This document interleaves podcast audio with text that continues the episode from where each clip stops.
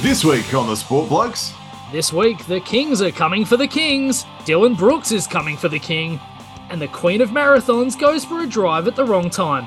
Probably something about the Joker in here too. Taurean Prince has at least two games left in him too. Let's go. It's 8.54 on Thursday, the 20th of April, 2023. So shout out to Ricky Williams, Junior Rioli, and Michael Phelps, among others. We're not in the same place tonight. Shui, you're uh, on the other end of a Zoom call this week. How you going, mate? Yeah, not bad, mate. 420. Yes. So you got my reference. Very good. I, I did indeed, mate. It's uh, it's one of these ones that is hard to miss nowadays. It's been around certainly long enough now that I think most people kind of pick up on that. But uh, no, unfortunately, Remoti this week, yeah, just work being incredibly, incredibly busy just made it very, very difficult to make that half hour drive to come and see you in person. I feel you, mate. It's been one of those weeks, hasn't it, for all involved, I think. Mm. One thing I will say before we get stuck in, and as always, thank you to those that like and subscribe, but thank you to everyone who are listening. And uh, check the timestamps. I think it's going to be very NBA heavy once again. We're going to have some stuff in the opening bounce we might otherwise devote to a normal segment. One thing I want to say quickly well, there's a couple of things I want to say quickly. I was at the Screaming Jets on Saturday uh, at the Charles Hotel here in Perth. And I got to say, it was a magnificent gig. And hopefully, now look, it wouldn't be the first time I've brought up music on our show, but hopefully, you know why I've brought it up this time. No, I've no idea. Ah, Okay, well, you will now. Many of our listeners who are perhaps our age or older will remember the helping hand sequence that Saturday basketball used to show. Uh, to the tune right. of Screaming Jets helping hands. Yeah. Right. No, fair enough. I was going to say, have you seen them before? I have actually on 10 year increments. so I saw him in Yeah, right. 03. I think I saw him in 13, and I think I saw him in 23, nearly 10 year increments. And they've been fantastic all three times. Very good. Would you say this performance was, I don't know, better? uh, oh, gee, it would be hard to pick between the three of them, actually. Yeah. That's a bit, that's the extent of my Screaming Jets knowledge, unfortunately. I know they're very good, but just never really got into them as much as you. No, fair enough. Oh, look, I think they're yeah, well, they're not my favorite band in the world, but they're very fun live and and a good Aussie rock band, and yeah, definitely worth seeing. Now, the other thing I wanted to mention at the top was a shout out to Adam Ryan, the host of In All Airness, who won Hard Quiz the other way. Well, I don't think is it spoilers. It's been over a week now, so I don't think it's. uh Yeah, if you haven't seen it, tough shit. Yeah, well, no, check it out because uh, you know there's plenty of NBA related questions, and he had a win, as I say, so he made it right to the end. He's been at the podcast game for about a decade, so really worth listening to. In all airness, I checked out the one about Joe Dumars recently today. Given that, well, we'll get to that in the NBA section, but yeah, spectacular job from him, and he loves a pun too, and we love a pun, so that's always Do, good. do you know, speaking of puns, it, it's kind of ironic that he's such a big Jordan fan when really, when you look at him as a, a trailblazer of sorts when it comes to the NBA podcasts, he's he's a trailblazer, and that Uh, is very the good. team- Yep. That is the team that should have drafted Jordan in the first place. Yes. Oh, very nice. Very nice. Did you think he got harder questions than the others? I was watching with my Look- girlfriend last night and she's like, he's getting screwed on the questions here. Like this lady that works in the scouts is getting like, she's like, that's the most common knot in scouts. And what knot is this? And then he's getting all these obscure questions. So it's kind of nice that he had a win. It's it's interesting. Like the LaBradford Smith question was quite obscure. I have to admit. I, I I mean, I got the exact same questions wrong that he did. I have to say, I got all the other ones that he got right. I got right as well. But I, yeah, I, I think his were a little bit trickier. And I, I did love the the one where basically they put the court down and Yes. said, right, where's Jordan? and then at the end of it, he's like, right, get rid of this crap. yeah. uh, funnily enough, I thought it was 36 points too. So there you go. Oh, there you go. I said, well, I, I knew that he'd scored in the 40s for the game, but I just couldn't remember. Yeah, I knew I knew he was in the 30s. I think I said 30, 31. So I was way off. Yeah, no, good good effort. Really, really good effort. Tremendous stuff. And do check out the podcast. It's definitely worth a listen. So, opening bounce, I see Renee Gracie, who was making headlines when we first started doing this podcast way back in the day, is making them again. She's returning to racing with a heavily OnlyFans branded Audi. Novak Djokovic reckons he can coach Nick Kyrgios to five Grand Slams for a price. No time for that though. We've got plenty of NBA players to get through, so we thought we'd do some AFL and NBL for the opening bounce this week. Stewie, where do you want to start? I want to start with Renee Gracie. okay. So So what's the deal? Has she given up on the OnlyFans stuff, or is it she's just using them for sponsoring her getting back behind the wheel? I would suggest she will probably uh, have a fairly lucrative career in both. It seems. Fair enough. If I'm not mistaken, she's getting back on the track here in Perth. I think actually.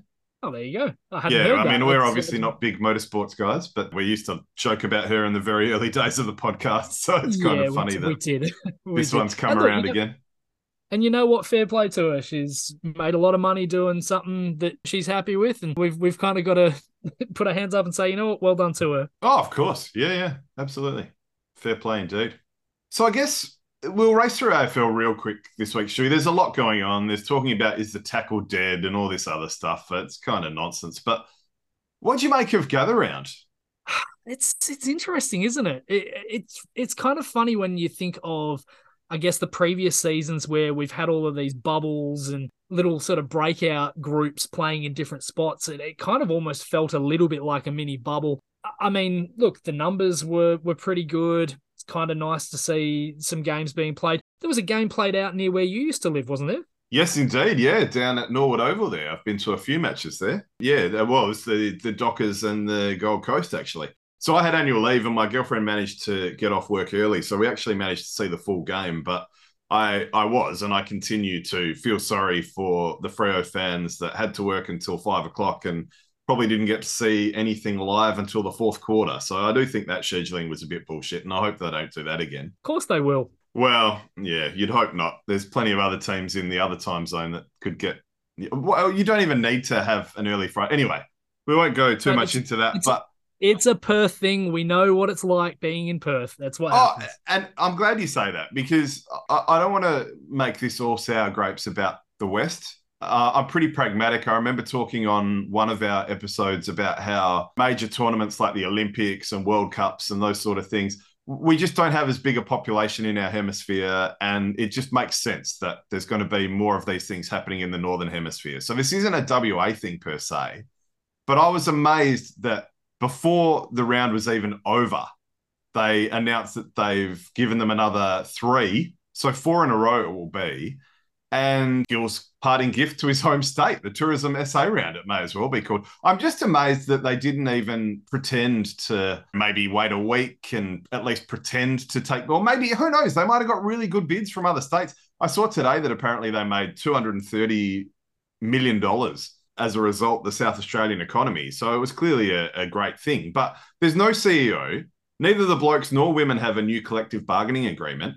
I'm just astonished that they didn't treat this like a caretaker government where they can only make so many decisions.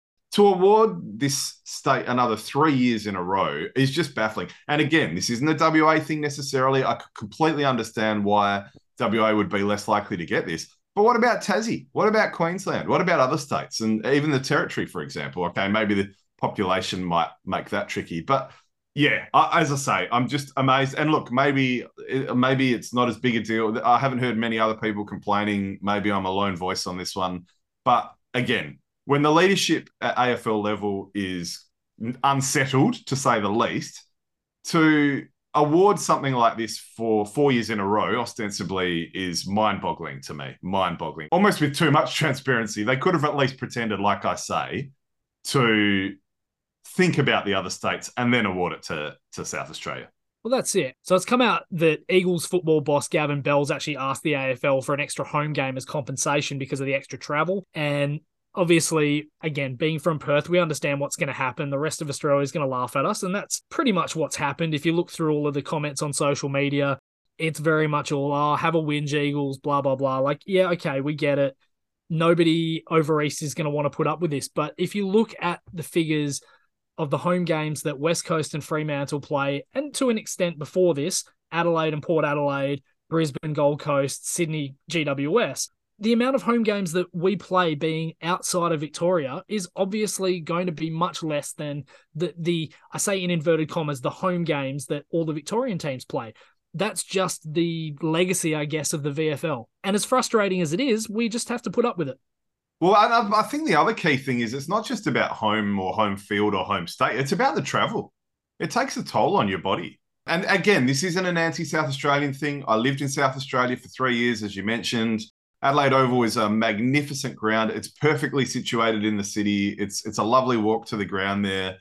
Uh, it's it's wonderful. It really is. But if the shoe were on the other foot and any other state was awarded this for four consecutive years, including WA, I would still think it was unfair and I would still be amazed at how they kind of got to this point.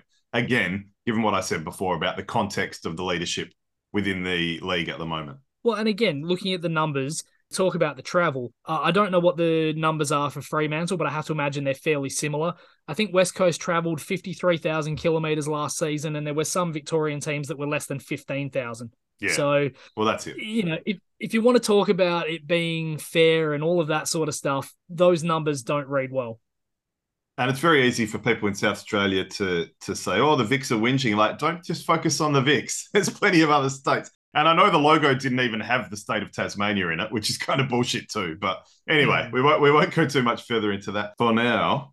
NBL, Stewie, a couple of real quick things that the schedule came out today. I don't know if you saw that funny video from the Southeast Melbourne Phoenix. That was pretty classic. Oh, that was great. Honestly, I I loved. Well, I, I refer to him as Jimmy Giggle because I have watched a lot of uh, Giggle and Hoot, which is a kids' cartoon. Sort of. Well, it's not really a cartoon. It's just a kids' show that has Jimmy Reeve. Jimmy, what's his name? Jimmy. You know more than me already. I got no idea. I can't even remember what it. Hang on, I've got to. I've got to figure out. Hang on, let me just go and get his name. But yes, his name's Jimmy Rees. He's a comedian, very funny guy. Any a, relation really, to really Paul? Clever. Uh, oh, I'm going to say yes, but I've got no idea. I assume. I assume not. But no, look, it was a really, really cleverly put together. One of those things that he's done a lot of, where it's different states laughing at each other over stereotypes. I, I love it. And it was just classic the life expectancy of Jack Jumpers. How long have you guys been in the league? There are a few pretty funny ones. Yeah. uh, good stuff. So, a couple of other sightings. Trav's gone to Melbourne, as has JLA. So they continue to get a few WA blokes and some pretty decent ones too. Well, I want to talk to you about the Travers incident. So, like, he's come out and said that the reason he left the Wildcats was because he's looking for, I think it was greater opportunities to, I guess, be involved in the offense, have the ball in his hand a little bit more, which is not going to happen, obviously, in Perth we've got Bryce Cotton. He is a very ball dominant player, which is fine. Is it curious that he went to Melbourne United when he's going to be playing in theory with JLA, Chris Goulding, and potentially Rayjon Tucker and Xavier Rathan-Mayes? Like that doesn't really sound like a team that's going to give him the ball a whole lot. Yeah, JLA's never met a shot he didn't like to.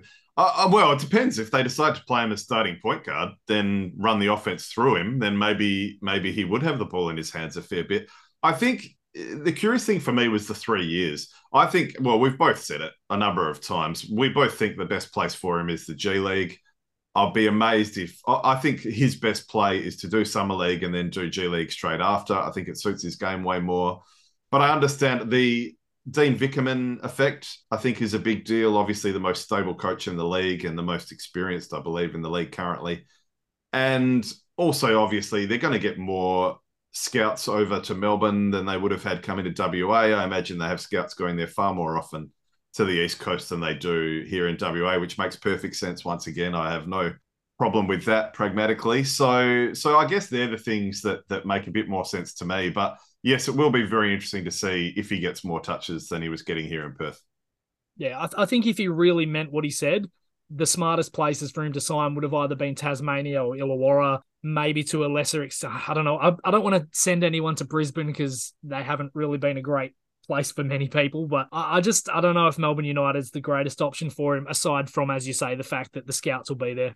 Now, the other interesting thing is United are rumored to be going after Delly again after the NBA playoffs. So that definitely wouldn't make him the starting point guard, I wouldn't imagine. So, yeah, we'll watch this space. Uh, plenty more to come in the NBL off season. But good to see the fixtures are out. I'm just surprised that they would have scheduled games well, on AFL Grand Final day, including I can understand maybe maybe on the Sunday after AFL Grand Final, you could have maybe started the round with Sunday, Monday, for example, or or have a kind of a split round with Sunday, Monday, and then come back on a Thursday or something. But that's probably the the major curious thing for me. I don't know why you would why you would compete with the AFL Grand Final like that. Yeah, it's a losing effort. I mean, even we would absolutely switch on the AFL Grand Final before any NBL Oh, of course. Finals, playoffs, they always win. And that's why we're not mm. talking about the AFL and NBL and much other sport today because the NBA playoffs are in full swing. just one thing as well, just to be consistent as a Perth fan, have to whinge a little bit. It's been doing the rounds, playing Perth at Melbourne United at John Cain Arena on the 23rd of December, at Cairns Convention Centre to play the Taipans three days later, in Adelaide to play the 36ers two days after that, three away games in the space of five days. That's it's fucking hideous, quite frankly. I don't think any team outside of the NBA should have to do that. And yeah, disappointing.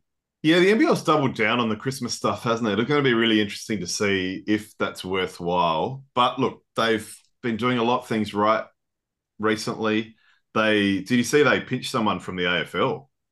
They got David Stevenson from the AFL as the new CEO of the NBL, and he was the former GM of operations. He's been the Western Bulldogs CEO, the Nike vice president, GM of emerging markets. So he's a pretty uh, pretty good get. So they are doing a lot right, but I do wonder if they've gone too hard on the Christmas stuff. It's going to be interesting. Time will tell. It will.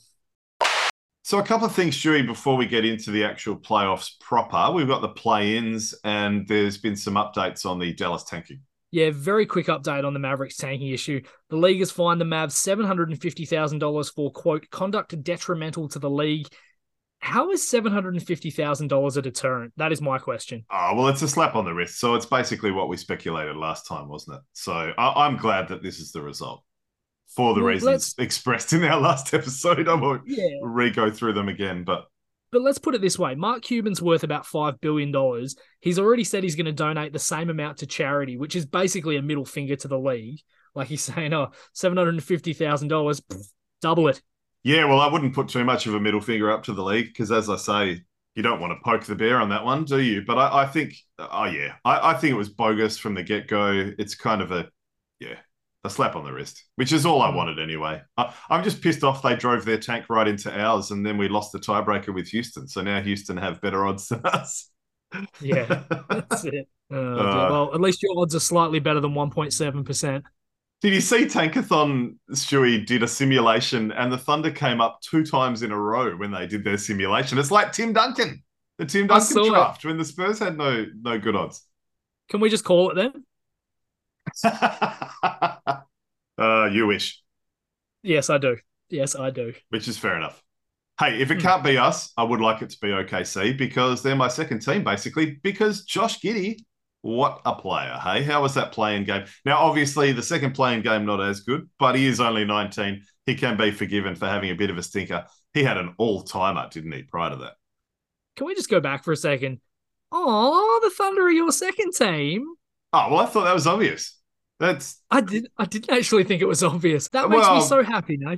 Well, really uh, well, it just makes sense. They've got our best young player. I'd be silly not to. I mean, obviously, there's a lot of Aussies knocking around the league, but the Thunder make a lot of sense. Makes me very happy. Makes me very happy. Well, you know, I was on the Giddey bandwagon very early and before most. So, yeah, I'm stoked he's well, on yeah. a, a good situation and it's only going to get better. Absolutely. So yeah, as you said, a very very impressive showing for Giddey in well the first play in game against New Orleans. But uh, yeah, unfortunately, the season did come to an end for the Thunder and the Bulls, getting knocked out in that second play in. And honestly, I hope people think it was well worth it for that 1.7% chance at Wemby. But yeah, great performance, 31 points. That is more in a first postseason game than Giannis Antetokounmpo, Magic Johnson, Larry Bird, Steph Curry, Michael Jordan, Shaquille O'Neal, Kevin Durant, and Allen Iverson. I guess yeah, you can call it a, a postseason game rather than a playoff game. That's the that's and, the technicality, yeah. isn't it? Postseason game. And that's that's the big thing is I'm referring to this as postseason and not playoffs because it's not playoffs. But yeah, really, really cool. All of those guys, I actually did list them in order from fewest to most points. Giddey one point ahead of Allen Iverson. Interestingly, Jordan had 23 points in his first postseason game. Oh, there you go. Shout out to Adam Ryan again with his weird uh, number stuff. There you go. But that 31, still 11 shy of Luka Doncic's record from 2020. De'Aaron Fox had 38 in his debut against the Warriors as well, which we'll talk about in a bit. Oh, yes. He's had a very good start to his playoff career. Very good indeed. He has. But we also have to mention Josh Giddey, the youngest player with a 30 point postseason game, breaking Derrick Rose's previous record of 20 years and 196 days by a mere 12 days. Oh, so he's 20 now. I just called him 19 before. There you go. Oh, well, look, he's young. He is young. Yeah, no, very good. Very good. Mm. Promising times future, ahead. Future is bright, hopefully. Oh, yeah. Now, by the way, Stewie, I watched that Lakers and T Wolves play in game after we recorded last week, and I do actually think the Wolves choked. Apparently, I heard they only shot one shot within 22 feet over an eight minute stretch, and it was a putback. so well, they definitely say, blew I, that one. I did say that they were shooting a lot of jump shots. I didn't yeah. realize it was quite that bad, but yeah, oh, that was outrageous. It was ugly basketball. It, it really was. It really was. Now, speaking of ugly, we've got some controversy in one of our Californian series. We've got to talk about Sacramento Golden State and the Stomp.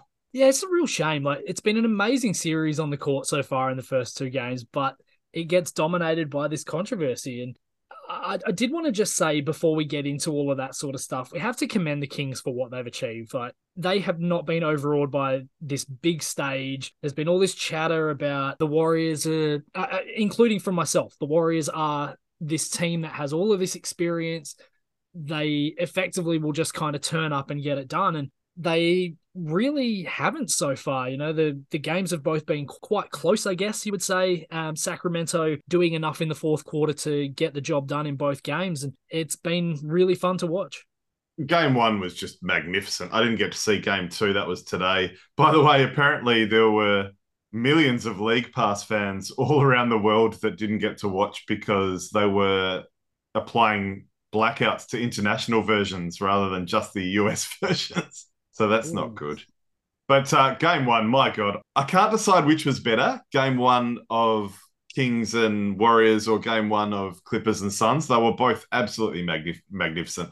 Down the stretch, the end of game one of Kings Warriors, it was just huge shot after huge shot. It was like two heavyweight boxers trading blows. And both Steph and Klay hit some really crazy shots. But as you say, full credit to the Warriors. They stayed poised. They played to the very end. Yes, the Warriors had a shot to win it, and Wiggins missed. So it could be very different had he hit that shot.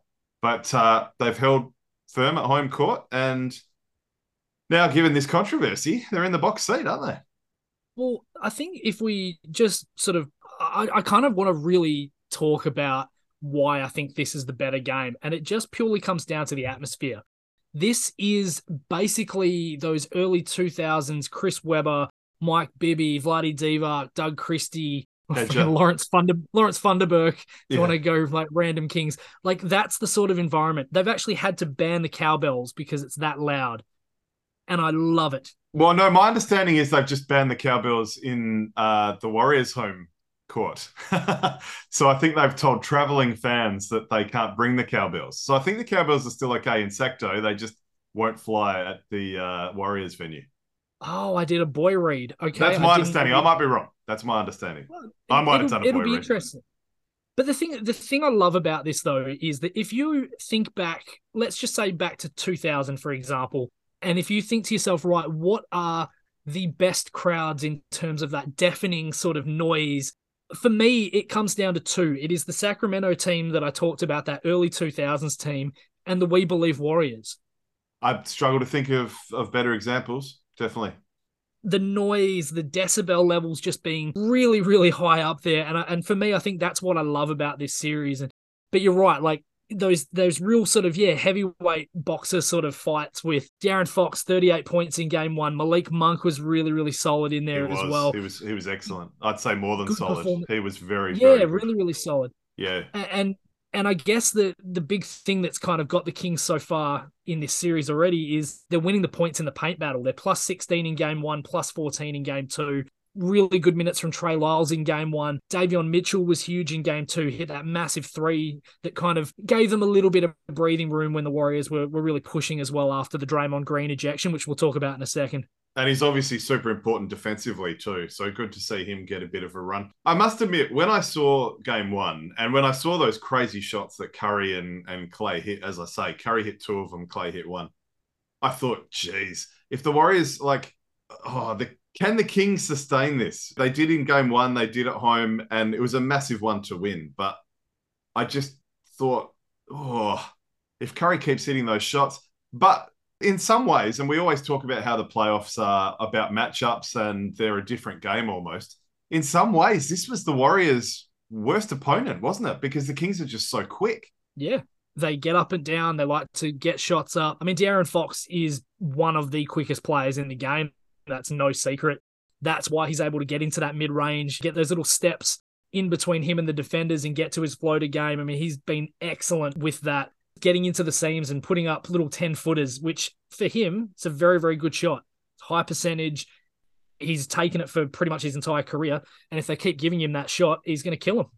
One clutch player of the year award, too, obviously. Yeah, no, he's absolutely showing why when there were rumblings about Dejounte being on the block, he's showing why I wanted the Spurs to trade Dejounte for him because mm. I was a big fan of his out of college and he stumbled out of the gates in his pro career. But boy, oh boy, I tell you what, he's almost the hottest player in the playoffs at the moment. Yeah, it's really been worth the wait. I mean, a few years, yes, but getting to see him now on, you know, arguably the biggest stage because of the expectations of every Golden State Warriors fan, every fan of basketball, really, who I mean, let's be honest. I think most people certainly expected Golden State would win. I don't know whether everyone thought maybe six games or seven, but even as the lower seed, I think a lot of people expected, and again, even with Golden State struggling on the road, I think a lot of people expected that they would just kind of show up, show their experience. They've been there, they've done this before. You know, you would say that they've got, I mean, the greatest shooter in the history of the game and probably one of the next two or three as well in Klay Thompson. So yeah, it's uh Jesus been impressive. Makes sense that people would pick the defending champs. They're defending champs for a reason. So so I think that's yeah. fair enough. But it is kind of the all chip on your shoulder team, really, when you think about Harrison Barnes as the obvious one. But De'Aaron Fox did cop a lot of heat after not having a great start to his pro career. Uh, even Malik Monk. There's a number of guys. Sabonis has been traded twice at a pretty young age, so so there's a lot of guys that are playing to to prove a point. I think. Yeah, Malik Monk was the one that I was thinking, funnily enough. But even you know Kevin Huerter was traded from Atlanta. Yes, I knew there was Alex, one more. Yes, exactly. Yeah, even Alex Len, he's a guy that's kind of been kind of disregarded after his time in Phoenix, and you know, he's providing decent minutes off the bench. Funnily enough, though, I saw a the, graphic, the draft. Yeah, yeah, He's the most influential player in the top five of that draft. It's, it's crazy, ridiculous. It? it is ridiculous. Absolutely ridiculous. So, yeah, yeah, look, it's it's a fun story. But yes, you're right. We do have to talk about the Draymond Green incident. So I guess if anyone's missed this somehow, there's a battle for a rebound. Domantas Sabonis has fallen to the ground, grabs Draymond Green's leg, and Green basically stomps on his chest. What are your thoughts on it, Nath? Yeah, that's basically what happened. I think he did grab his leg fairly quickly. People can freeze frame. It all happened very quickly. I do think that it was a dirty play on both parts. I don't think two wrongs make a right. I do think that Draymond's a dirty player. I don't think he should have been suspended though. Like he did put all his weight on Sabonis and you know he can claim that he was trying to not step on him and trying to do the right thing and whatnot. I, I do think that he clearly put all his weight with one foot on Sabonis' sternum. I do think that. And, and but, he's listed at about 105 kilograms roughly, so decent amount of weight. I shouldn't say that. That's about what I weigh. So, well, exactly. It's not. It's not nothing, and and obviously Sabonis is a big boy too, but it's it's not nothing, and and it would have hurt. So, look, I think that a lot of people are saying you've kind of punished him twice. You punished him by throwing him out of the game.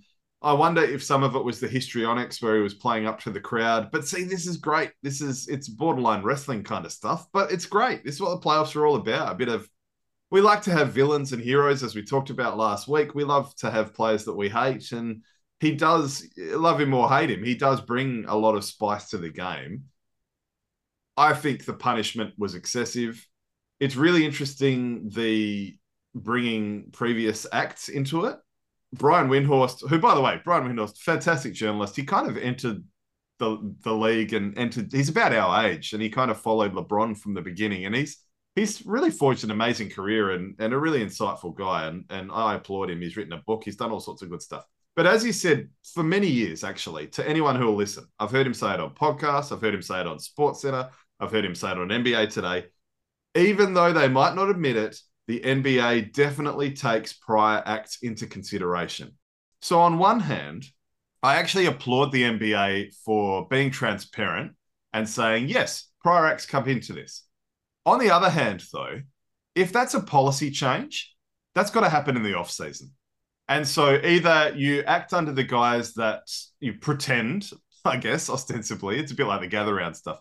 You pretend that they don't play a part, and then next season you announce there will now be precedent, much like when someone is sentenced for a crime. If they have a massive rap sheet, they're much more likely to go to jail for a longer period than someone who's committed their first offense who may not go to jail at all. So it makes sense in sentencing and it's it's kind of consistent with how we see punishment.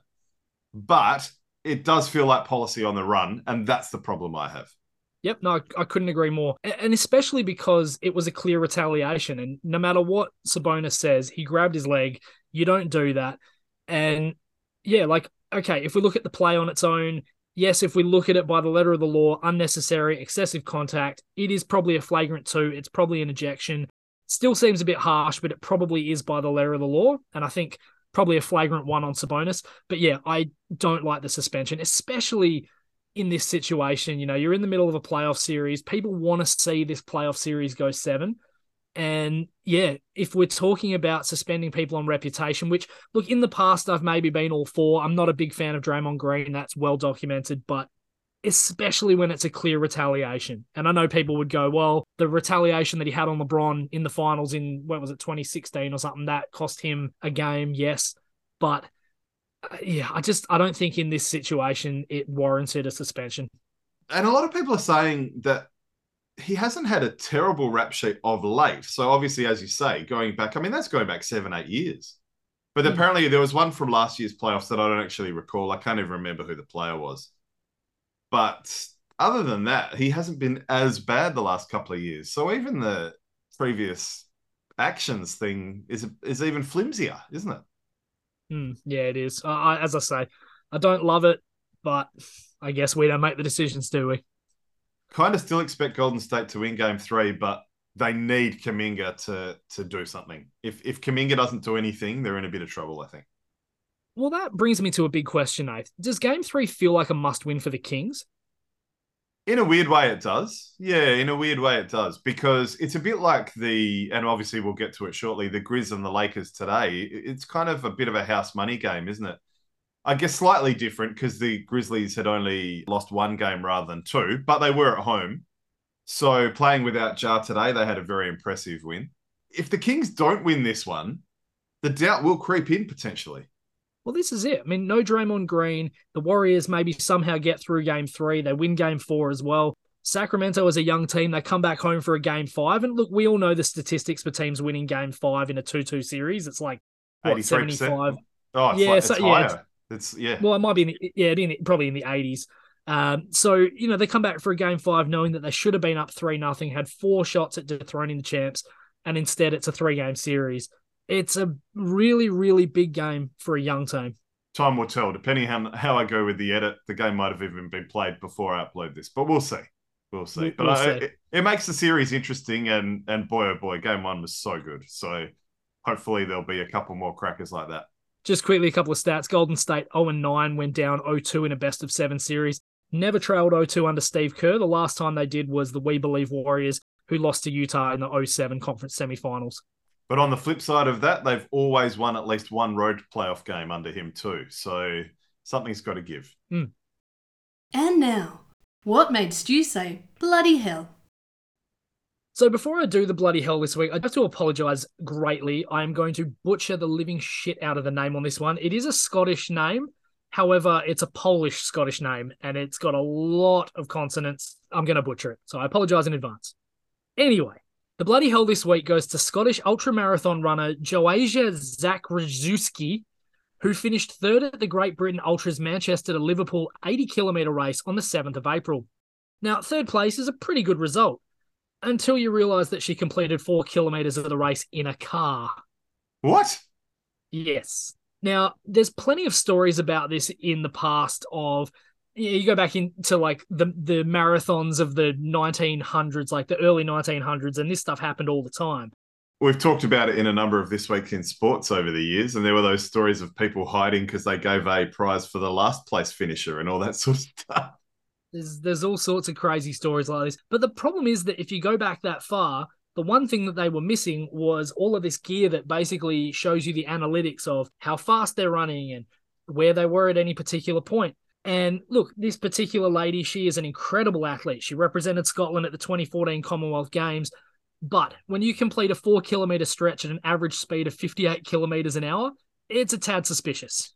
And especially Oh. when you consider that Usain Bolt's top speed in any of his 100 meter sprints was less than 44 kilometers. You're trying to tell me she's 14 kilometers an hour faster? It's no, no, no, no, no, no. So what the hell happened? Well, unsurprisingly, she was stripped of her third place and, yeah, disqualified for being a big old cheater. Wow. So, to Dr. Zakrzewski, if you expect us to believe you're faster than Usain Bolt, you bums out your Wendy, you wee ball bag. You made up for the for- pronunciation. Uh, for for any for anyone who's wondering what that actually meant, your your bums out the windy basically means you're lying, and your daft wee ball bags, you stupid person, basically. So yeah, bloody hell. Bloody hell. So I've already touched on it already. Let's talk about the Lakers and the Grizz Chewy, tied up at one all after today. Geez, this has all the hallmarks of going seven, doesn't it? Oh, it wouldn't surprise me. It would not surprise me. But God, the Lakers will be pissed. They're not up to nothing, honestly. As you mentioned, kind of, yeah, playing with house money a little bit, get that second game without Ja Morant. They take game one. And, you know, imagine being in that position and getting smoked by fucking Xavier Tillman. yes.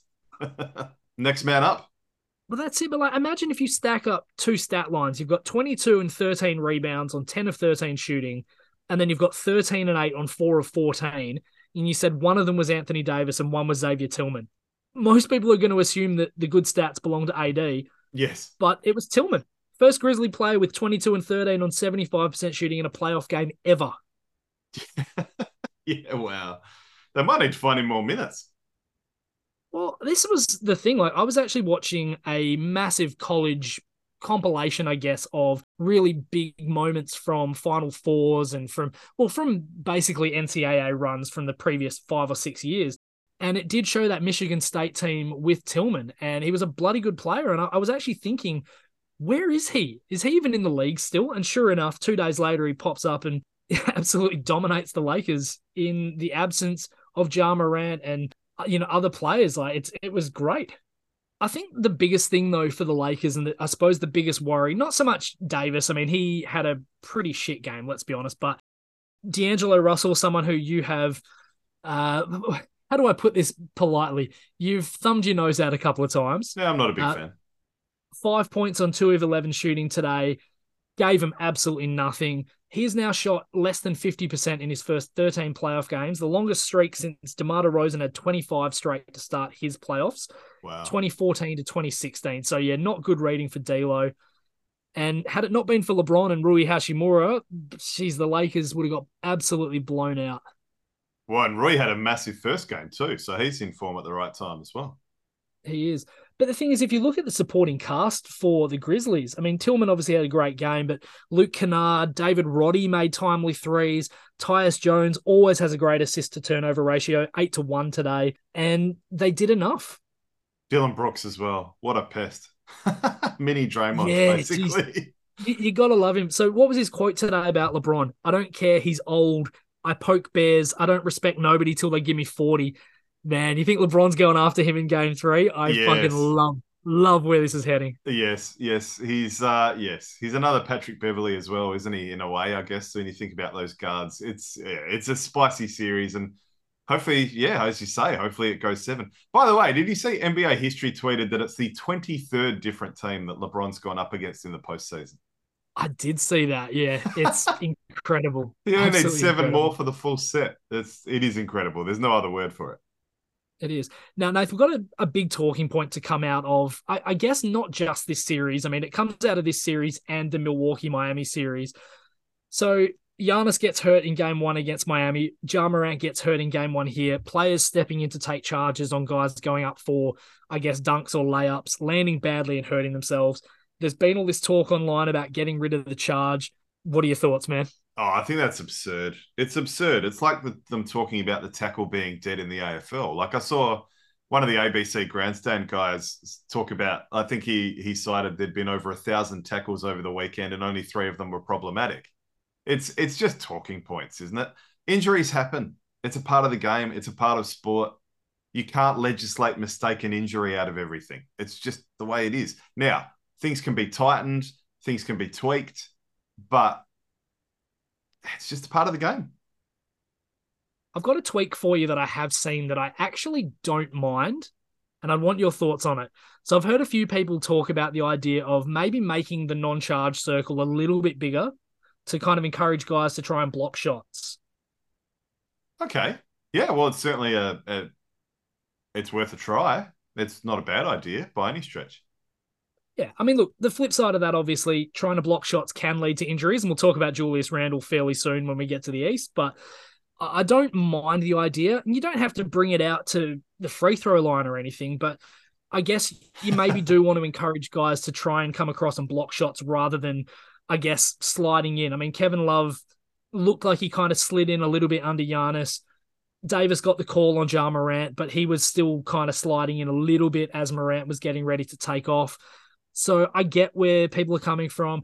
And look, had this been, I don't know, I'm trying to think of some of the reserve players. Had it been Goran Dragic and David Roddy instead of Giannis and Ja Morant, would we even be having this conversation? Well, that's right. Exactly. It's a good point. Hmm, Goran Dragic had three minutes today. Woo! uh, great, great training fodder, Stewie. No, Joe Ingles what? played magnificently though, which is good to see. He he did, but no, Dragic, what a beast! Two points in three minutes, love it. Yeah, you're. I'm just going to call you Dillon Brooks. did, did you say that? Um, I poke. I poke bears, Nathan. and I'm nearly forty too. Now, as I mentioned before, Stewie, game one of Suns Clippers was magnificent. I got a confession to make. I enjoyed watching Kawhi. I did.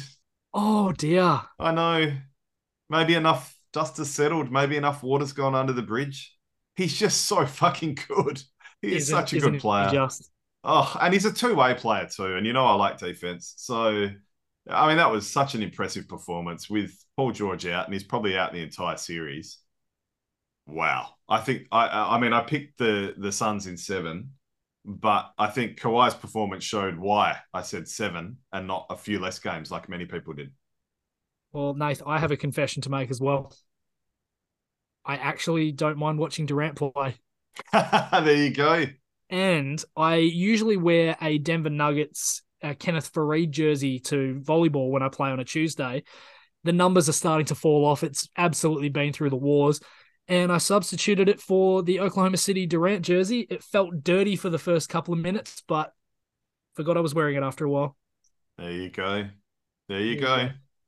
So, what do you make of this series, Stewie? Anything can happen, I reckon. Oh, good to see this Scott Foster streak end at 13, by the way. Oh, yes. I was disappointed to see Jock Landale get a DMP after he played some really useful minutes in game one, I thought.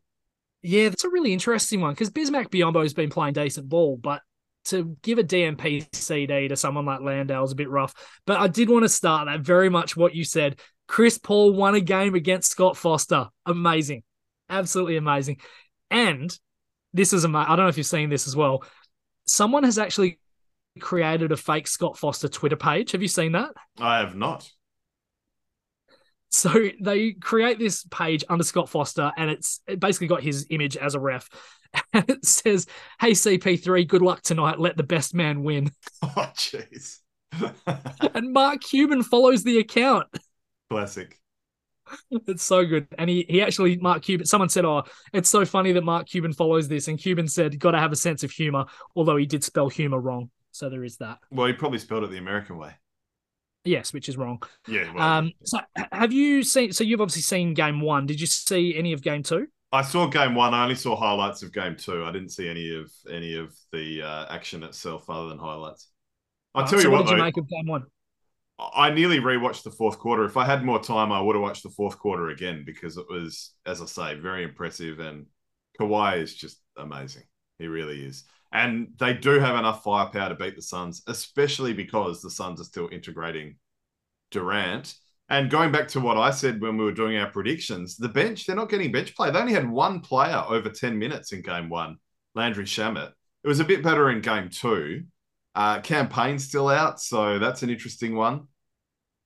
Chris Paul is losing a step. So, look, I, I very easily could see the Clippers winning this series. Wouldn't surprise me at all. Well, let's look at, uh, I suppose, a couple of the key things. So, from game one, I mean, as you mentioned, yeah, Leonard was amazing. Those big threes that he hit, plus the one that Eric Gordon hit down the stretch, obviously massive in kind of stretching out a lead that was very, very tight going into the last couple of minutes. And it has to be said, Russell Westbrook probably had the best three of 19 game in NBA history. And what's funny, I heard Ohm Youngmisuk, uh, I think it was on the Lowe Post, saying, I think it was him. Was it him? Anyway, someone was saying that uh, the last player to do it was him for the for the Wizards. Had a three of 19 and had There pretty much go. a match winning performance. That block and throw off Booker's legs was like, put that in the Hall of Fame. That is like, you know, you how they have those playoff montages of amazing plays. You got to add that one to the list because in, in the modern history with the bound block and all the different things, the the valley oop, all these different things, that's got to go there too because that was just spectacular, spectacular. Absolutely. And the thing is, like, yes, okay, the numbers, you know, nine points, 11 boards, eight assists, two steals, three blocks, you know, they're, they're solid. But down the stretch, you know, a couple of real key offensive rebounds to keep possessions alive that led to those three pointers. If you look at his defense, he defended Kevin Durant, Booker, and Chris Paul on 59 possessions in game one. They scored six points on those possessions on 25% shooting. That is unreal. That's elite. Yeah, you can afford to shoot badly with with that sort of stuff. By the way, on the D on Chris Paul, I know that Norm Powell isn't known for his defense, but I thought he defended Chris Paul quite well too. So if even he's giving you some really solid defensive minutes when he's basically on the court for scoring, that bodes well. I you know, I love Terance Mann. I talk about him. He was magnificent in a number of playoff games over the last couple of years. So yeah, I, I like this Clippers team. I do like them, and if they got Paul back, anything could happen. But they got to get past this series first, and it's not going to be easy. And and this is the thing. If you look at game two, that kind of went a little bit more to script. The Sun starters were amazing 110 points, nearly 61% shooting, so 45 of 74 from the field. And the thing is, when you shoot as a team, basically a 59 42 93 clip, you're not going to lose many games, are you? Not many at all. That's yeah. That's uh, I'll use that word again. That's elite. It is. Now, I know you just mentioned Norm Powell. I think the big thing for the Clippers moving forward is that, yes, he defensively, he's been pretty good. They do need more from him offensively. So 12 points in game two, 14 in game one. He's a guy that needs to be getting up, you know, 15 shots a game. He's a, a good volume shooter, can get hot very quickly, can make three or four threes in the space of a couple of minutes if he gets going. And obviously, we know that Westbrook's not going to shoot a particularly high clip most of the time. So they really need that real boost of offense coming out of the bench, i.e., Norm Powell. You're probably not going to get much from Bones Hyland. Mann will give you a little bit here and there, and then there's not much else. So, Nath, one big talking point for me after game one, I don't know if you saw this, this Suns fan yelling Westbrook at Russ while he's in that lounge area. Oh Did yes, I that? did. Yeah, yeah, yeah. that was at half time, I think, wasn't it? Going through the tunnel at half time. I thought it was at the end of the game. But I'm anyway, pretty sure I it mean, was half time. I think. But anyway, yeah, I'm not sure 100. percent look, regardless, having fans of opposition teams in an area that these players have to walk through, what the hell are they doing having that sort of environment there? I mean, all that does is put players and the fans at risk. I mean, Russ isn't exactly tall by NBA standards, but he towered over this guy. Well, it's funny you say this. So I did actually hear Zach Lowe talking about this, and apparently it's not an area that players would normally go through. But during the pandemic, when they didn't have fans at games, players were using it as a shortcut to get to the court because it was quicker. And so I think it's been a habitual thing. So obviously Russ wasn't on the team back then, but obviously he was just following his teammates. So I guess they're probably all doing it. So so that's the answer to that one. Yeah, I just I don't love it. You know, it's it's a it's a really dangerous environment. I mean, if Westbrook really takes exception to this and decides to have a swing, I mean, he's probably missing for the rest of the playoffs, and that's a really key part of what the Clippers are trying to do without Paul George. Is it any different to someone courtside though, really, in the grand scheme of things? Like players can get attention from fans in a number of different places and at different times. So Yeah, they they can. It's it's very very rare. I don't know. It's rare to see it courtside, and I don't know why it is any different. It's a good point you make, but I guess just having that one person there with his kid versus a big sea of fans, I don't know. Maybe it's just a slight difference, but I, I don't like it. I just think it's dangerous. as I say, maybe the players aren't meant to be going through there anyway. So it'll be interesting to see if Mm. that changes going forward. True. So I don't know how much time we need to give to the Nuggets and the T Wolves, Stewie. Apart from the fact that Jamal Murray already has more 40 point playoff games than Devin Booker, Donovan Mitchell, Damian Lillard, Carmelo Anthony, Oscar Robertson, Karl Malone, Alex English, Kyrie Irving, Paul Pierce, DeMar DeRozan, Reggie Miller, Tim Duncan, and Magic Johnson. It's a good list, isn't it? A really It is good, a list. Not all of them are scorers, in fairness, but uh, or, No, or that- prolific that's fair. scorers. But yeah, look, I haven't seen much of this series, or certainly not as much as I would have liked. It's pretty much as simple as this fantastic defensive performance in game one from Denver. Minnesota made some adjustments in game two. Anthony Edwards was just spectacular, shot the lights out.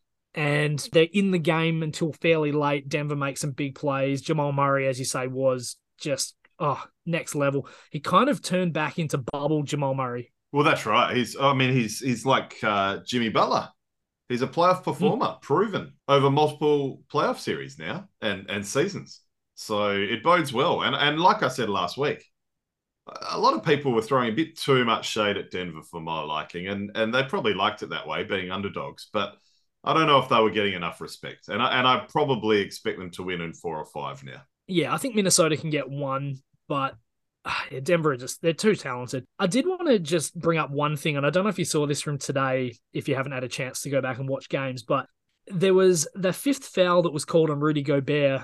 And he sort of went over the back on Jokic and gets called for the foul. Didn't really think it was there, but well, he didn't think it was there. I thought it was, but he's kind of lost his mind. He's got teed up from one of the umpires, and as he's about to get thrown out, Kyle Anderson of all people is the guy that grabs him. And there was reports that Anderson actually said, "Hit me, don't hit the ref." Yes, I heard that.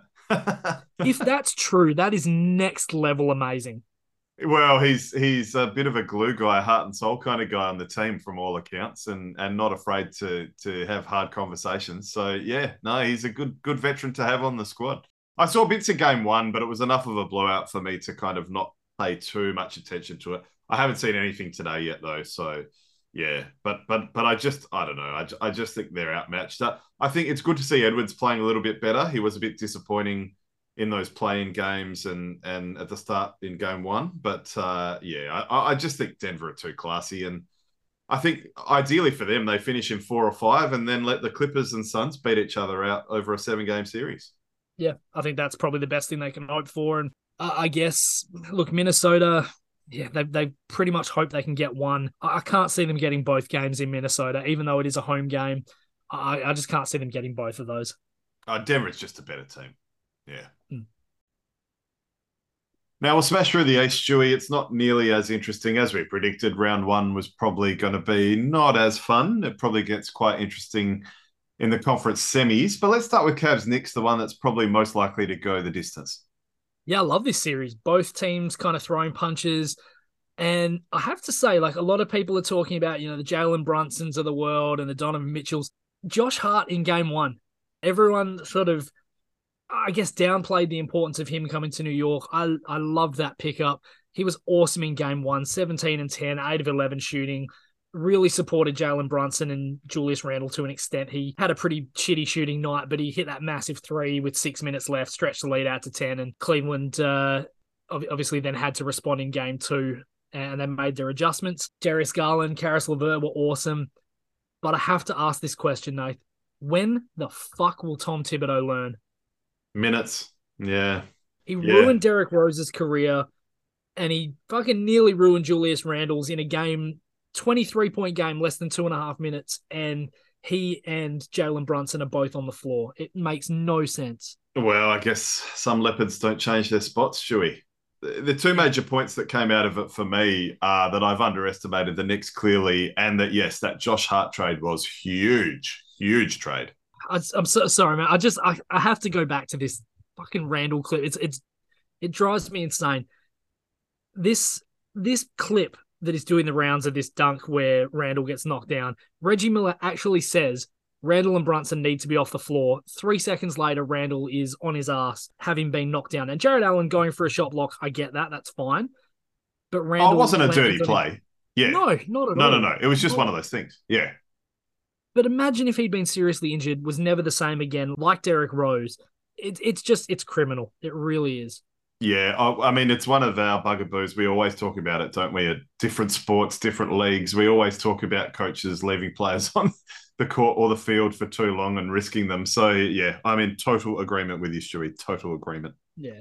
And and I have to say, I'm with you. I think both of us very much underestimated New York. Now, I, I- look, I didn't think that Cleveland would win in a sweep, but I didn't think New York would play them quite as well in that first game. I think for me, The big thing with the Knicks, though, if they want to win this series and they want to put themselves in a position to win, a lot of it's going to come back to RJ Barrett. Seven points on two of 12, no assists in game one, 14 points on four of 13, no assists in game two. He has to be better. Yeah, he he's disappointed. He's disappointed. I had high hopes for him out of college, but he hasn't lived up to them, unfortunately. The interesting thing about the game one, if you're not in the play in, it's the one time, it's the best time to be a road team is game one, round one, because people have had a bit of time off. It's just, I don't know. It's it's it's like that old thing about how I like to start a season on the road because losing a home game in that first game when you're a bit rusty is those they're like gold home games. And and it's kind of a similar theory with the playoffs. I, I just feel like quite often you'll see, I mean, it's like Bucks and, and Heat, and we'll talk about that in a moment too. You can come out and slap someone in the face. And obviously the the Heat had their warm-ups in the playing game. So so it is it's never a good time to be the road team in some ways, but it is probably the best time to be the road team is game one, round one. Yeah, we'll see certainly how things go now that it shifts over to MSG and whether the Knicks can be competitive and potentially even cause an upset. The injuries will be a problem though, so it's it's going to be interesting. I just feel like this one could go seven. Agreed. Now, speaking of injuries, Giannis missed today, but the Bucks still won. Yeah, geez, it's, it's such a weird one, isn't it? Like the Bucks actually looked better with Giannis out, and I, and I know that in no world can you possibly say they're a better team without Giannis. But you know, game one, I mean, look, Miami played absolutely perfectly. Jimmy Butler was hot. You said he was due a big one. He had 35 and 11, 15 of 27 from the field. Every Heat player shot at least 50% from the field. Khris Middleton was exceptional. Bobby Portis was really, really good. But it kind of looked like the shock of losing Giannis was massive for the Bucks, and they just weren't kind of the same. And then game two, they kind of turn around and they're a completely different team. I don't know if you saw any of the highlights of this. No, I must confess that I didn't. But I think it's hard to make in-game adjustments when your superstar goes down. But it's not all that surprising that a veteran-laden team would then come out in the next game and play well without him. The other thing, I guess, of course, is the Tyler Herro out for Miami. So I, I don't expect Miami to cause them enough headaches to win the series. I still think Milwaukee will win the series, and Giannis probably comes back the next game anyway. I mean, they could still very easily win in five, I think. But uh, it, it does make things a little bit more interesting.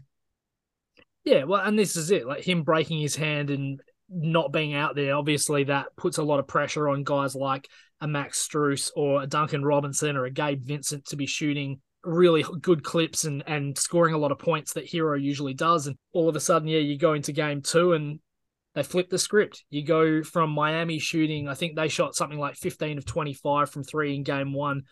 I mean, the Bucks just shot the shit out of the ball. Pat Connaughton, Joe Ingles, 11 of 16 from deep combined. Grayson Allen, four of eight himself. The Bucks, 25 of 49, franchise record. Insane. And shout out to Jingles, who's entered the top 100 playoff three pointers of all time. He's now tied for 97th, and he'll just keep climbing because he's still got a little bit of time left. Yeah, I think so. I expect him to have a good long run too. So at least to the conference finals, I would imagine. So he'll he'll yeah, score a few more. You'd think so, definitely. And the thing is, again, the Bucks they made, uh, I suppose, a few adjustments on Jimmy Butler. He shot a good clip, but 27 shots in game one, only 12 shots in game two. And so this is where I guess you look at it and you say, without Tyler Herro, Butler needs to be shooting probably 25 shots a game. And if they can hold him to 12, well, that really, I guess, puts Milwaukee in a good position. They're forcing other guys to be, I, I guess, taking shots they're maybe not comfortable with. And I guess the other thing that they flipped was if you look at the points in the paint, Miami plus 16 in game one, Milwaukee plus 10 in game two. These are the adjustments that you've got to make in a series like this. And as you say, it's a very good veteran team. There's a lot of guys on the bench that maybe weren't there for the championship run, but have had I guess, big experiences in the past, like a Joe Ingles, and they're a high IQ team, and they'll they'll get things done, I guess. And we talked about that horrible draft. Uh, Victor Oladipo and Cody Zeller, two of those blokes that were selected ahead of Alex Len, along with Anthony Bennett and Otto Porter Jr. They actually got minutes today, whereas they didn't get minutes in game one. So that's interesting. I, I would have thought there's always time for Oladipo. He's not what he used to be, but he's still handy. Yeah, he had a, a decent game today. I think he had what six of thirteen from the field for about fourteen points or something, or thirteen points. Yeah, he So, contributed. He- yeah.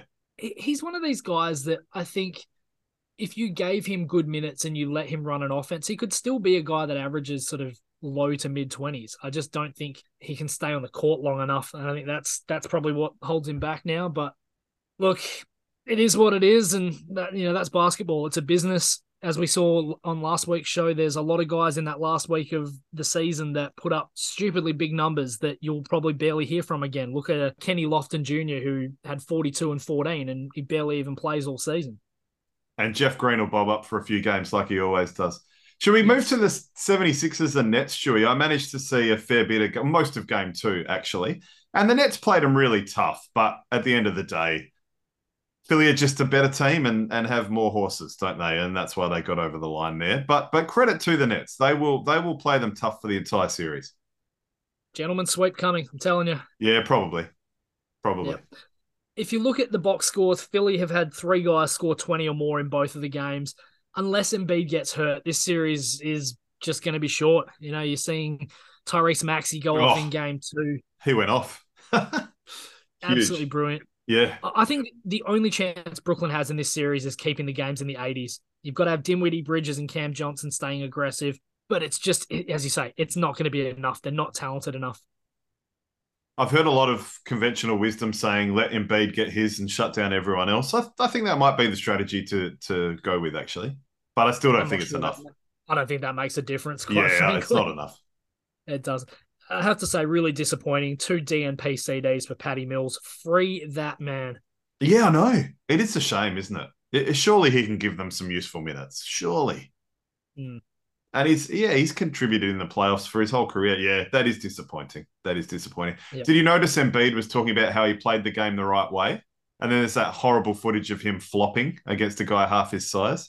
Yeah, plays the game Yeah. the right way. Ah, look, that's pretty standard for Embiid, unfortunately. But look, as you said before, we need villains. He is a villain, whether he wants to be or not. And I think he embraces that. And I, I still enjoy watching him play. I think he's an incredibly talented player. And Oh, and no doubt about said- that. Yeah. Yeah. He, yeah. We've said a number of times that he, he's probably the MVP this season, but it's, yeah, it is disappointing when you see guys doing that. I just think he lacks a bit of self awareness. Like he bitches about free throws when him and Harden have been some of the biggest beneficiaries of free throws over the last five or so years. You know what I mean? Mm. Five plus years. So yeah, I don't know. We don't need to give much time to the uh, Celtics and Hawks, do we? Unless you want to talk about the horror show that is the Atlanta Hawks. Sorry to Woody and Robbie in advance. Look, it's it's been hard to get excited about this one. I, I think I overestimated Atlanta. It's been the first halves in both games where Boston have done all of their damage. If you look at a couple of these things, I mean, Derrick White's averaging 25 points a game on 58% shooting. He's making Dejounte Murray look like Trae Young. Jayson Tatum's getting his. And then on the flip side, Trae Young, 14 of 40 from the field in the two games, three of 13 from three, and five turnovers apiece in games one and two. This kind of feels like it's over already. Trae Young's playoff stats over his last eight to 10 games are not good. They are not good. High volume, low reward. He's Yeah. being talked about being traded. And and Bill Simmons Yep. suggested the Spurs, but for the love of God, no. No, thank you. No. yeah, it's tough. It is tough. I mean, look, again, there's no place like home and getting some of that home cooking, being in your own bed. We always talk about that stuff in the playoffs. It can sometimes be enough. Is it going to be enough, though, for Atlanta to win the next two and put pressure on Boston? I'm not sure. I just, yeah, unfortunately, it just does. It feels like this one is very rapidly getting away from the Hawks. And Boston are championship favorites. So probably for a reason. First time that Milwaukee hasn't been the favorites in a long time. All right, sure. You know what that music means. Final thoughts time. Well, I've said it before and I'll say it again, Nath. This is the most wonderful time of the year. Some people have Christmas. You and I have the NBA playoffs. It is the best time of the year. We're seeing some cracking series. Sacramento Golden State is exactly as we thought it would be. Great to see the Lakers and Memphis having a bit of a tussle, and New York and Cleveland in the East has been fun too. So much intrigue to go on before the, the second round starts, and we might even watch some AFL sometime soon. a little bit of AFL here and there. Just please, no more injuries in the NBA. We've had enough of the injuries. Let's keep everyone healthy. Until next time, I'm Nathan. And I'm Stu. We are the Sport Blokes.